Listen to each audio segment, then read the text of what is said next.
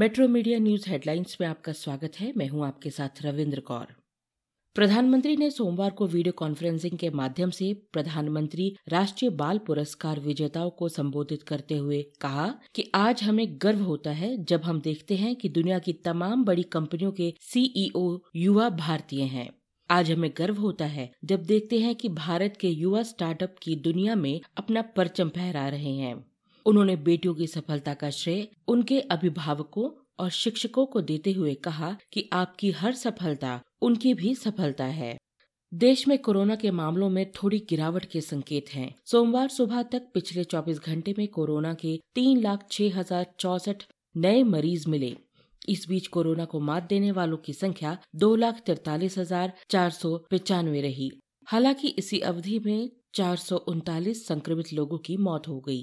देश में positivity rate 20 प्रतिशत तक पहुँच गई है। देश की राजधानी दिल्ली में सोमवार को पॉजिटिविटी रेट गिरकर ग्यारह दशमलव सात नौ प्रतिशत हो गई जो कि एक दिन पहले तेरह फ़ीसद थी। पिछले 24 घंटे में राजधानी में 5,760 नए मामले सामने आए। वहीं पिछले 24 घंटे में 30 मरीजों की कोरोना से मौत हो गई।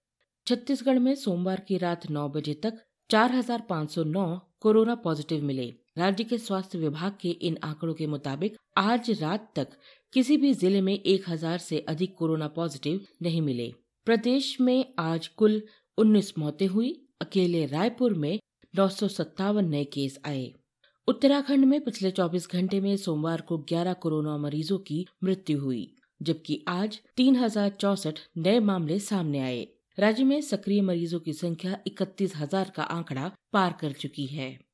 मध्य प्रदेश में बीते दो दिन से कोरोना के नए मामलों में मामूली गिरावट देखने को मिल रही है। यहाँ बीते 24 घंटों में कोरोना के दस हज़ार पाँच सौ पिचासी नए मामले सामने आए हैं, जबकि सात हज़ार आठ सौ बाईस मरीज़ संक्रमण मुक्त होकर अपने घर पहुँचे हैं। महाराष्ट्र में सोमवार को अट्ठाईस हज़ार दो सौ छियासी कोरोना के नए मरीज़ मिले हैं, तथा 24 घंटे में 36 कोरोना मरीजों की मृत्यु हुई है। सूबे में आज कोरोना के कुल दो लाख निन्यानवे हज़ार छह सौ चार मरीजों का इलाज जारी है। महाराष्ट्र में सोमवार को छियासी नए ओमिक्रोन संक्रमित पाए गए हैं। इससे राज्य में ओमिक्रोन संक्रमितों की संख्या बढ़कर 2845 हो गई है। केंद्रीय कर्मचारियों को जल्द ही नए साल का बम्पर तोहफा मिलने जा रहा है। केंद्र सरकार इन कर्मचारियों के 18 महीने के पेंडिंग डीए को जल्द क्लियर करने वाली है। महँगाई भत्ते के एरियर पर केंद्रीय कैबिनेट की अगली बैठक में फैसला हो सकता है। यदि 18 महीने का पेंडिंग डीए का भुगतान किया जाए तो कई सरकारी कर्मचारियों के खाते में दो लाख रुपए से भी ज़्यादा मिल सकते हैं। दिल्ली पुलिस की स्पेशल सेल ने गणतंत्र दिवस से ठीक पहले अवैध हथियारों की एक बड़ी खेप पकड़ी है। पुलिस ने इस मामले में दो आरोपियों को गिरफ़्तार कर 27 अवैध पिस्तौल, एक कार और एक बाइक बरामद की है। आरोपित दिल्ली के कुख्यात गैंगस्टर नीरज बवानिया और टेलो ताजपुरिया को हथियार सप्लाई करते थे। इसके अलावा भी वे यूपी, हरियाणा और दिल्ली के कई गैंगस्टर को हथियार देते थे। दिल्ली की एक अदालत ने नागरिकता संशोधन अधिनियम के खिलाफ अलीगढ़ मुस्लिम विश्वविद्यालय और दिल्ली के जामिया इलाके में कथित रूप से भड़काऊ भाषण देने के लिए कार्यकर्ता शारजिल इमाम के खिलाफ सोमवार को आरोप तय किए जिन कथित भड़काऊ भाषणों के लिए इमाम को गिरफ़्तार किया गया था, वे 13 दिसंबर 2019 को जामिया मिलिया इस्लामिया में और 16 जनवरी 2020 को अलीगढ़ मुस्लिम विश्वविद्यालय में दिए गए थे गौरतलब है कि वे 28 जनवरी 2020 से न्यायिक हिरासत में हैं।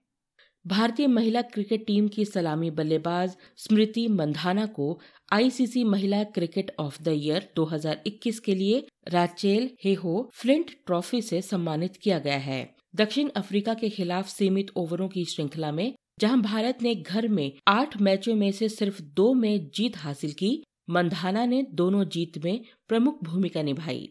दक्षिण अफ्रीका के खिलाफ रविवार को केपटाउन में खेले गए तीसरे और अंतिम एक दिवसीय मैच के दौरान धीमी ओवर गति के कारण भारतीय क्रिकेट टीम पर मैच फ़ीस का 40 प्रतिशत जुर्माना लगाया गया है। एमिरेट्स आईसीसी एलिट पैनल के of match referee Andrew Pycroft ने तय समय में दो ओवर कम गेंदबाजी करने पर के राहुल के नेतृत्व में भारतीय टीम पर जुर्माना लगाया है।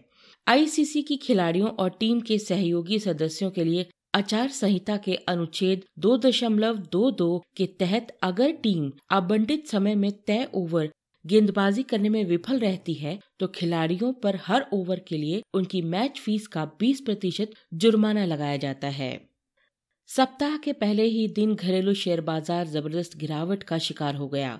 बाज़ार में हुई चौतरफा बिकवाली के कारण सेंसेक्स दो हज़ार तिरपन दशमलव एक सात अंक और निफ्टी छह सौ उन्नीस दशमलव तीन शून्य अंक लुढ़क गया। हालाँकि कारोबार के आखिरी वक्त में घरेलू संस्थागत निवेशकों ने आक्रामक अंदाज में खरीदारी करके बाज़ार को सपोर्ट देने की कोशिश की, जिसकी वजह से सेंसेक्स और निफ्टी दोनों की स्थिति में कुछ सुधार हुआ। इसके बावजूद ये दोनों सूचकांक दो दशमलव छह प्रतिशत से अधिक टूट कर बंद हुए। इन खबरों को विस्तार से पढ़ने के लिए आप लॉगिन कर सकते हैं www.metromedia.live.com पर। धन्यवाद।